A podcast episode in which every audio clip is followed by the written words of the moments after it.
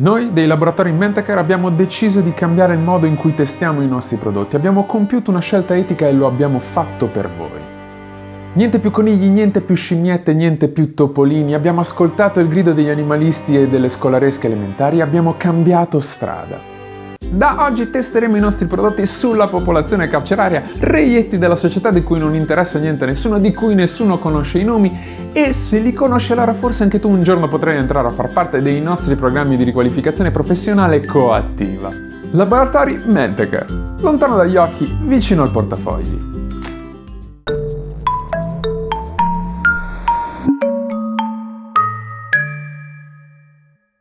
Allora, la puntata di oggi è un po' mista, nel senso che non so se è più dolore o più raccapriccio.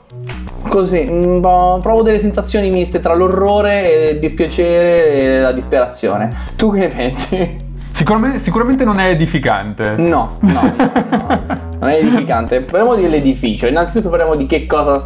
l'oggetto della nostra discussione. L'oggetto in particolare è la prigione di Holmesburg. Holmesburg che si trova proprio dentro la città di Filadelfia. Pennsylvania. Pennsylvania.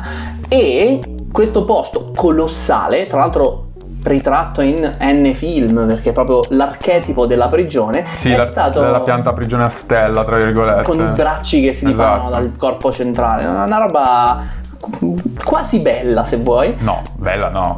Però eh, iconica. sì, iconica sì, ok, non bella. Mi dicono la regia non è bella. Ah, Asimov dice che non è bella. Eh, Zimbardo? Sì, sì. Zimbardo sì, no. Zimbardo. Zimbardo. Poi prigioni è proprio su. Vale su. Bando alle ciance. Questo posto è stata la sede di un orrore pazzesco che ha imperversato per circa 25 anni. Come è iniziato? È iniziato con il piede d'atleta. Mm. C'è questo fungo che ha iniziato a spargersi per tutta la prigione. C'è stata una specie di epidemia tra i carcerati che ha richiesto l'intervento del signor Albert Klinkman. Albert Klingman, che non è un signore qualunque, lui No, è non- un faro, un faro della Un dermatologia. faro butto, un Un faro faro butto, però un faro della dermatologia. Lui è proprio un. È professore all'Università Perso- della Pennsylvania di dermatologia, quindi all'università lui è il capo, ha delle ricerche, ha un sacco di paper che non sono stati pubblicati in peer review, quindi è un ganassa, il gallo cedrone del fungo del piede. Questo è il caso. Lui sì, sicuramente perché eh, ha inventato il retin-E, che per esempio è usato per trattare l'acne. Non è, stato un- ancora- non è successo ancora questo, questo retinello in No, però nel senso 60, per però dire le cose che Sì, andranno a curriculum di questo qua, che non è un non signore è qualunque. l'ultimo degli scemi, insomma. No, no, ecco. assolutamente no. E eh, questo signore qua viene chiamato, arriva e oltre a risolvere il problema, in realtà eh, rilascerà un'intervista dicendo le seguenti parole. Tutto ciò che vedevo erano acri di pelle, come un contadino che vede terra fertile per la prima volta. Di che sta parlando? Sta parlando? del fatto che lui non sta guardando un posto con delle persone da curare, ma sta guardando un posto pieno di soggetti su cui fare esperimenti. Ed è esattamente quello che succederà. Science! cioè, insomma, come al solito, per fare della buona scienza devi fare delle pessime scelte umane. E Esatto. questo è uno dei casi più eclatanti della storia. Sei contento di far parte di questa squadra? Scienza! Disumano! Vieni a me! Bellissimo, bellissimo. Albert Klingman quello che farà sarà prendere dal 1951 al 1974, prende la prigione e usa tutti i carcerati, sono migliaia, migliaia, per fare decine e decine di esperimenti anche alla volta, lunghi decine di anni, su tutto. Inizia dalla dermatologia perché è il suo campo di interesse, va sulla dermatologia da un punto di vista di scienza più pura, quindi guarda il turnover cellulare, tutte queste cose, e poi inizia anche a fare cose che non c'entrano niente. Si inizia a occupare, eh, per esempio, di, di deodoranti, si inizia a occupare di dentifrici, si inizia a occupare di tutto. E questo tutto ha un motivo, vai. Sì, e il motivo è che nel Vai. 1962 c'è un, un grande scandalo farmaceutico che in realtà è internazionale. È famosissimo il caso. Eh sì, è il caso del talidomide. Talidomide è un farmaco è che un- oggi sappiamo essere infame perché Esatto. ha delle proprietà È male. un farmaco che veniva somministrato alle donne incinta per eh, contra- contrastare un po' la, la sensazione di nausea, solo che si è scoperto che fondamentalmente... Piccolo eh, effetto collaterale. Piccolissimo effetto collaterale influenzava sulla salute del nascituro, Sì, mettiamolo in questi termini. Interferisce sul- nello- con lo sviluppo del neonato e quindi fa quello che si chiama teratogenesi, cioè malformazioni nel- nel- che riguardano lo sviluppo. Quindi i bambini nascevano senza braccia o, con le, o focomelici, cioè con le braccia di dimensioni ridottissime. Esatto, e quindi il governo cosa fa? Eh, fa pass- il governo americano fa passare una legge che obbliga eh, di testare i medicinali in varie fasi, eh, tra cui anche un test su delle persone sane per misurare gli- quelli che sono gli effetti collaterali. Sono cose ottime che si fanno anche oggi, Esatto. solo che trovare i volontari è un po' una Allora, l'emendamento fianco. si chiama emendamento Kaufer-Harris ed è stato fatto sotto la presidenza di Kennedy. Eh, cosa succede? Succede sostanzialmente, come dicevi tu, c'è un problema nel trovare eh, le, ca- le- le cavie, soggetti eh, i soggetti. l'esperimento. Esatto. Cioè io non ho voglia di far mettere addosso Eh, una roba esatto. che non sa quindi fa. sostanzialmente le prigioni diventano il terreno di caccia prediletto delle case farmaceutiche dove andare a pescare sostanzialmente un altissimo numero di, so- di- di soggetti umani a bassissimo prezzo e in più anche in una situazione che è molto controllata. Questa è la parte bella che piaceva a Klingman. Perché lui. Eh Non con tutto questo entusiasmo, sa- Massimo. No, un po' di più, quello è il problema. Dopo, dopo vedrai, c'è una citazione per te finale, ti voglio lasciare in ultimo con quella cosa, non vedo l'ora. È una cosa brutta, non è una cosa bella. No, non vedrai. Allora, insomma, quest'uomo è talmente contento perché lui dice non solo ci abbiamo tantissimi soggetti, ma Mm. questi non vanno da nessuna parte, sono in galera, non vanno da nessuna parte. E quindi sai sempre quello che fanno. Cioè, se tu devi fare un esperimento, devi essere certo di quello che succede e quello che non Alcuni succede. li puoi anche mettere in isolamento, hai capito? Eccezionale, sai anche quello che mangiano. Capisci? È talmente controllato e perfetto che tu puoi fare quello che vuoi. Cioè, la roba terribile è che se tu hai questo setup, la scienza che viene fuori è cristallina, ok? È proprio quello che mancava alle scienze delle, delle psicologie di cui abbiamo parlato Allora- fino adesso. Non erano abbastanza malvagie. Esatto. Non è la prima volta che questa cosa succede, nel senso anche prima degli anni 60 ci sono state delle sperimentazioni sui carcerati, per esempio nel 1915 Joseph Goldberg intro- induce la pellagra su dei carcerati del Mississippi. Ci sta. Ne- non fa ridere, è, È una- Tra l'altro tragico. erano ipovitaminosi, mi sembra. Non è neanche difficile, fatelo. Nel 1934 delle droghe vengono testate alla Leavenworth Prison in Kansas. Fatelo anche quello. Quindi negli anni 60 vengono avviati tutta una serie di programmi di sperimentazione in varie carceri eh, dell'America, in Georgia, in Michigan e in California, dove si testano diverse cose. Come dicevi tu, non sono soltanto medicinali, ma sono anche cosmetici. Sono Sì, anche sì. vaccini, per esempio. Allora, c'ho una, Sono- lista, c'ho una lista brutale, fammela fare. C'ho dentifrici e deodoranti, abbiamo tranquillanti, analgesici, analgesici e antibiotici, abbiamo droghe perché all'esercito servono, ok? Cioè, nel Mhm. Sì, senso, sì, in sì, due sì, modi, da una parte Per per, drogare i svegli. tuoi, per stare svegli, per essere per non avere la paura, dall'altra per tranquillizzare e mettere KO gli avversari, tipo guerra chimica. Eh, sempre nell'ambito guerra chimica anche sostanze orticanti e acidi, perché no, ci sta. E Beh, quindi beh. su chi li devi testare? Fanno abbastanza male. Scusi, dottore carcerato, vieni qua. Eh, ma anche sostanze radioattive e agenti patogeni come batteri, virus e funghi, che tra l'altro sono forse il punto di partenza, visto che lui sia partito dai piedi d'atleta. Questa è una roba folle e, e lui ha tutto e lo fa, e lo fa continuamente. Sì, sì, e c'è una cosa in particolare che testano, è la diossina. What else? Ah, Qual è il contesto? Perché a un certo punto si sente la necessità di testare la diossina a parte, diciamo, semplicemente dire perché no? Già che ci siamo. A questo punto Vediamo. testiamo i fondi di caffè iniettati negli occhi. Esatto. Ma guarda, secondo me Siamo non, lì, siamo non lì. siamo andati troppo distanti. Perché eh, chiaramente c'è una cosa che si chiama guerra del Vietnam che è dal 1955 che va avanti, è durata praticamente 20 anni.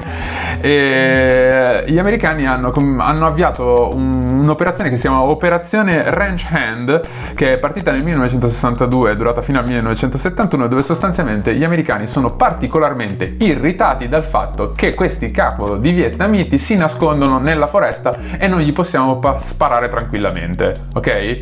Che maleducati. No, veramente, no, è insopportabile. Ma si fa, ma- ma si fa. E quindi cosa facciamo? Eliminiamo la foresta. Fare in modo. E quindi cosa fanno? Spruzzano del diserbante a galloni di diserbante su tutta la foresta. Sembra una declinazione del napalm che funzionava più o meno allo stesso modo. Praticamente sì. Da un odore come di Eh, vittoria. Lo spargono su un. eh, spargono questo Agent Orange, che tra l'altro è stato prodotto dalla Monsanto, nota a margine. Eh, e viene sparso, 20 vengono sparsi quasi 20 milioni di galloni, che sono 75,6 milioni di litri, su un territorio che comprende la Cambogia, il Laos e il Vietnam. Il problema è che su questo territorio non ci sono soltanto io- i vietnamiti che chi se ne frega, ma ci sono... Sei una persona- ma, ma bella, una bella persona. Ci Klinsmann sarebbe orgoglioso. Lo so, lo so, lo so.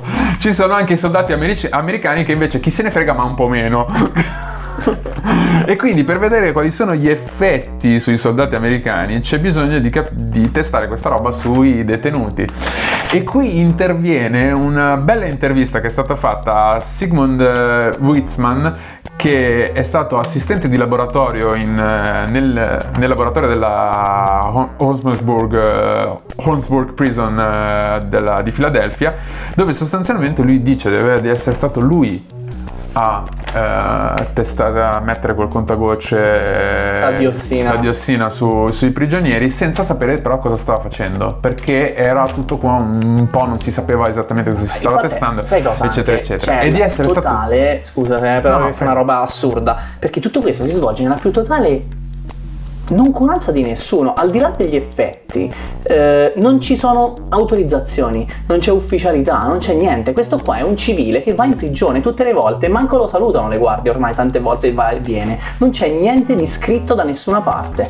Fa tutto quello che gli pare là dentro. Eh. Quindi figurati se si stanno a preoccupare di dire attento, questo è una roba pericolosa al tizio che deve applicarla sulla E pelle. infatti degli questo è il problema, è questo che lui che è appunto quello che applica non ha saputo che cosa stava applicando fino a quando non è poi uscito, vedremo, lo scandalo e con la memoria lui è tornato indietro e ha detto ah ecco che cos'erano le bruciature che poi vedevamo sui prigionieri, ecco che cos'era la roba che mettavamo. Però lui non lo sapeva perché come assistente di laboratorio sei lì a fare bassa manovalanza fondamentalmente, Certo, non, certo. ne sei neanche tenuto a sapere certe cose, in fondo, non ti vengono, non sei neanche avvisato. Cosa succede? Succede che a un certo punto lo scandalo emerge e il governo americano... Convergono un po' di cose, no, divengono pettine un po' tutte Esatto. insieme. Il congresso americano cosa fa?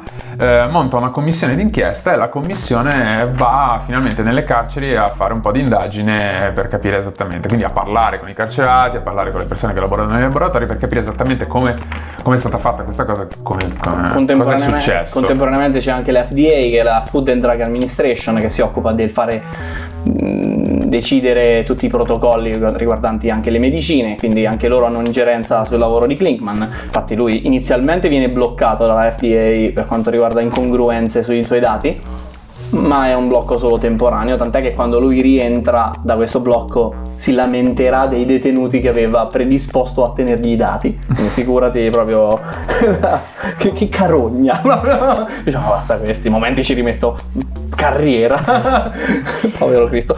E, mh, gran finale, però di nuovo la FDA farà altre inchieste eh, inoltre e concludendo poi con la chiusura di questo. E ci mettiamo anche il famoso libro di Holmblum Allen eh, che si chiama Ac- Acres, Acres of, of Skin, Skin. cioè acri di pelle per citare la, la citazione di, Di del nostro stesso.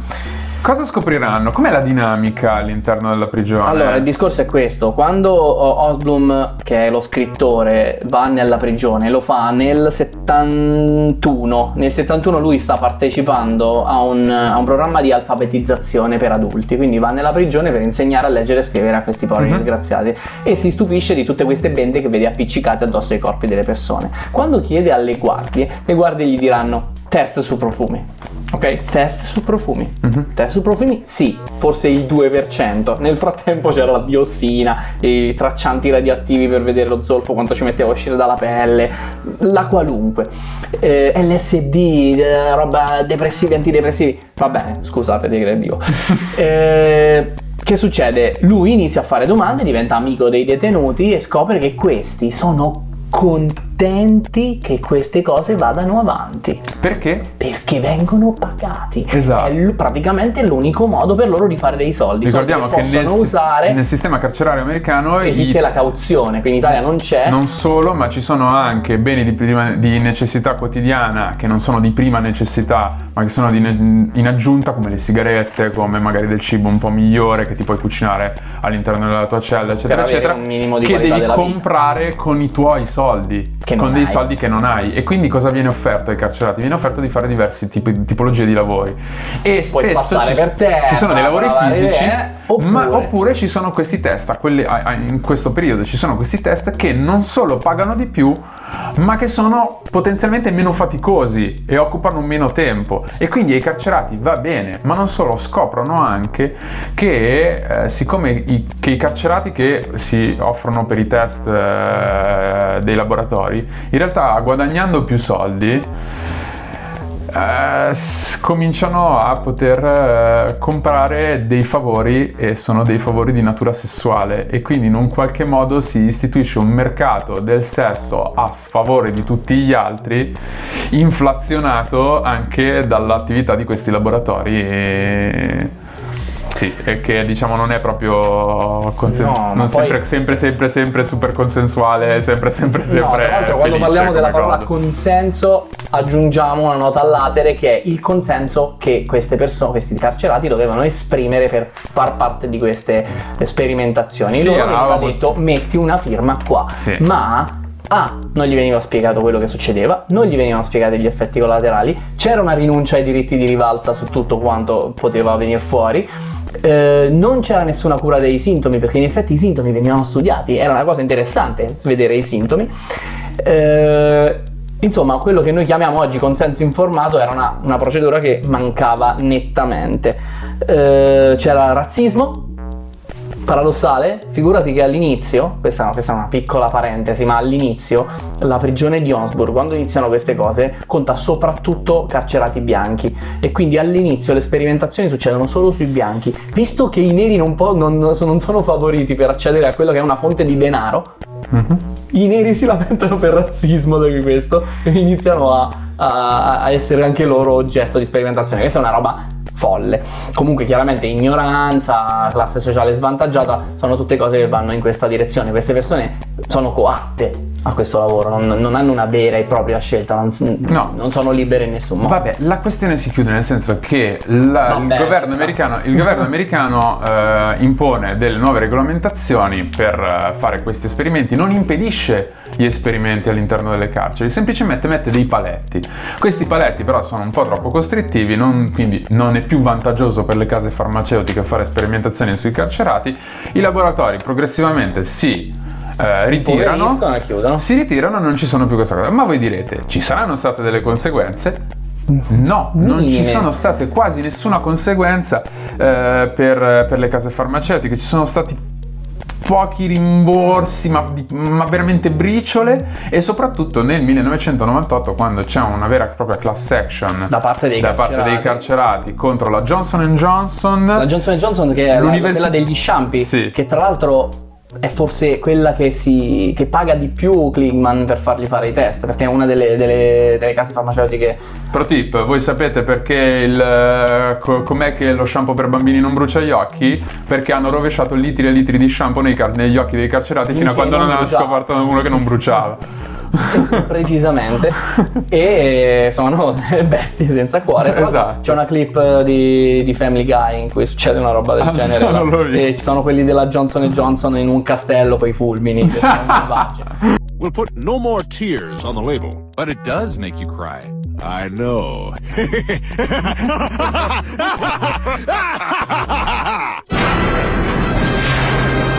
se la trovi Vabbè, comunque la causa è contro la Johnson Johnson, contro Albert Kligman e contro l'Università della Pennsylvania e qual è il... eh, L'esito? il- No, qual è il motivo? Ah, è sì. l'infrazione, una violazione del codice di Norimberga, che è il codice, e qui fa, ridere tra virgolette, che è il codice di, rego- di regole etiche per fare in modo che non si potessero ripetere più le atrocità mediche dei campi di concentramento nazisti. Sai chi l'ha scritto il codice di Norimberga? Gli americani.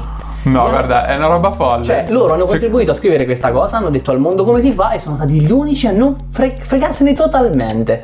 Mi, mi sembra un, però una cosa che si è abbastanza ripetuta nella storia. Eh, però. Mi sembra un leitmotiv nella storia. Gli americani che ti dicono come fare una cosa e poi sono i primi a non. Mi Quindi, sembra un pattern eh, adesso- comportamentale. Adesso ti chiedo il permesso di farmi fare questa piccola cosa, non ho esattamente preparata, però io sto immaginando questa scena. Fammi chiudere con questo, perché c'è un'ultima eh, confessione di, di Cleveland, una, una citazione, sono tre righe, però io vorrei imbastirla come se stessimo sognando, ok? Immaginati questo, Eh, c'è un campo di grano, c'è un effetto seppia, ok? Un bambino corre nel campo di grano. C'è una bambina che va dal nonno, no- lui gli tende una mela, lei la morde, capito? La semplicità. Clickman inizia proprio così. Le cose erano più semplici una volta. Eh, andiamo con la telecamera, ci spostiamo, vediamo uno scienziato e un bambino che per mano corrono nel campo di grano. c'è la pasta che viene servita dall'anziana signora e da una parte c'è uno scienziato che infila un ago in un, in un carcerato. Le cose erano più semplici una volta. Bambino e scienziato che insieme si ringano il carcerato. È bellissimo, continuo finalmente la citazione. Seguimi. Le cose erano più semplici una volta. Nessuno aveva mai sentito parlare di consenso informato. Nessuno che mi chiedesse cosa stavo facendo. Era un periodo meraviglioso.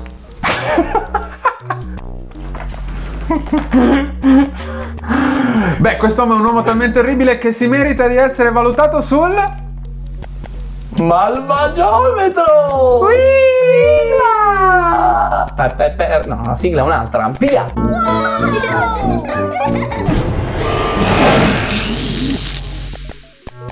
Albert Kligman, congratulazioni, eh, uomo eccezionale che ha fatto delle cose eccezionali. Fortunatamente eccezionale vuol dire è un'eccezione. Gli umani non sono tutti così.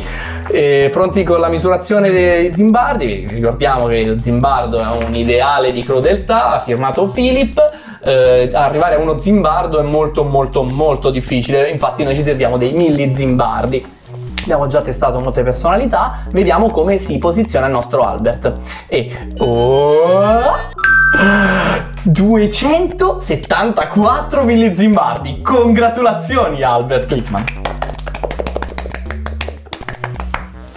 Fammi chiudere, fammi chiudere, nonostante tutta questa malvagiometria. eh, quando muore il tizio, eh, Clickman Muore prima che 90 anni. finisca il processo. Muore prima che finisca il processo, ma non è questo quello a cui. Processo che tra l'altro decade per prescrizione, quindi la, Ah, vero. la legge è sempre dalla parte dei più deboli. grandi, grandi deboli. Continuate così, ce la farete un giorno.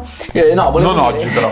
no. Un giorno, nel ma non oggi. 96, nel 96 il Retin A, che è un farmaco antiacne brevettato da Quello di cui Lippmann, abbiamo che è quello di cui abbiamo parlato all'inizio, Mhm. viene usato da chi? Dalla Johnson Johnson per Mhm. fare una crema antirughe, perché oltre a avere antiacne riesce anche a levigare la pelle, ok? Che cazzo c'era dentro l'Eternit? No, c'era il ma sai cosa è la cosa interessante? Che Clickman non lo userà mai negli ultimi vent'anni della sua vita, cioè dal 96 in poi non l'ha usato mai. Sua figlia per difenderlo dirà che la sua pelle era geneticamente perfetta. Questo è quello che diceva. Perché non l'ha usato mai? Non si fidava. No, no, no, era, la sua pelle era, andava benissimo così com'è. Signore comunque bellissimo, le foto Sì. saranno messe immagino. Sì, sì, sì, assolutamente. Sì.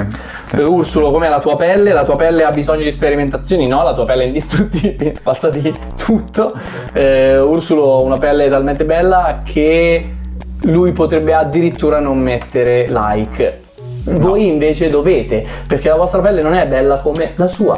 E se un giorno volete avere qualcosa in comune con Ursulo, quello che potete fare è No, non lo so, mettete sto cavolo di like, eh, non mi posso inventare una roba diversa tutte le volte, ragazzi. Eh, siamo arrivati oramai a più di 30 puntate e basta. cioè, quanto può andare avanti? Se non questa- hai messo like alla scelta? 38esima, 34esima puntata, quello che è, non lo metti, mettilo.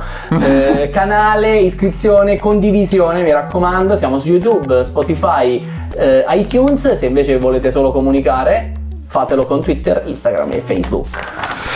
Fonti, allora, fion- fonti, allora, la mia fonte principale è stato eh, Science Versus, eh, un podcast dove che- l'episodio si chiama Human Lab Rats, Science Rotten Underbelly, dove ci sono all'interno elencate tantissime fonti, ci ha allegato un documento dove ci sono tutte le fonti e anche volendo cercare qualcosa di diverso da queste fonti non sono riuscito a trovarlo. C'ero- ho trovato National Center of Biotechnology Information, che è un portale, Ethic Consideration of Research Involving Prisoners, ho New York Times Dioxin Test Conducted in 60s and 70s Philadelphia Inmates, ehm, The Library of Economics and Liberty, Pharmaceutical Economics and Regulations. Però, io vorrei ripeto, aggiungere, sì, sì, certo, eh, se- possiamo declinare con quelle citate nel tuo Sì, articolo. sì. Io però vorrei aggiungere, non ci sono così tante fonti in giro, eh? Vero? No, e, e tutte quelle che ci sono sono molto oscure, cioè molto difficili da trovare Sì, e per questo che questo science, questa lista di fonti che elenca Science Versus è stata super utile perché Da lì poi... da lì avevi un- delle coordinate per andare da Io, qualche io una cosa parte. che ho trovato bella, però in effetti è una, una fonte criticabile, quindi nel senso mi prendo le mie responsabilità, è su countercurrents.com, c'è una... È, è piuttosto fazioso, però voglio dire, quest'uomo è malvagio, quindi che- come fai a non essere fazioso? Su countercurrents.com c'è una eh, ricerca sul libro di Holbrook che abbiamo detto, quindi io non ho letto il libro, ma ho letto questa sorta di mega recensione Sì. dove sono esposte molte parti del libro e vengono trattate. Inoltre, eh, su un canale che si chiama Logetica Questionika ci sono un paio di video in cui vengo- ve- viene intervistato l'autore Ah, e quindi lui ok. e anche una delle vittime parlano. La vittima si chiama Eddie Anthony, oggi noto come Youssef perché ha cambiato nome, però questo tizio eh, doveva testare un, un bagno schiuma della Johnson Johnson. Gli hanno messo le patch sulla schiena e solo che per tenere ferme queste cose dovevano stare ferme un giorno gli hanno messo un collante e il collante gli ha fatto un male cane e tipo che gli sono diventate delle dita grosse come dei canotti e ancora oggi ne porta i segni Madonna. e, e- e lui non ha, non ha vinto niente perché nel 2000 la class action è fallita Sì, sì, e c'è anche l'intervista di lui, io lo consiglio. I video sono un po' sconclusionati perché vengono tagliati a metà entrambi e non sono neanche l'uno la continuazione dell'altro. Però le informazioni che sono dentro sono oro. Eh, insomma, a me queste puntate ci lasciano sempre con, qualcosa, con una speranza nell'umanità. Hai notato come...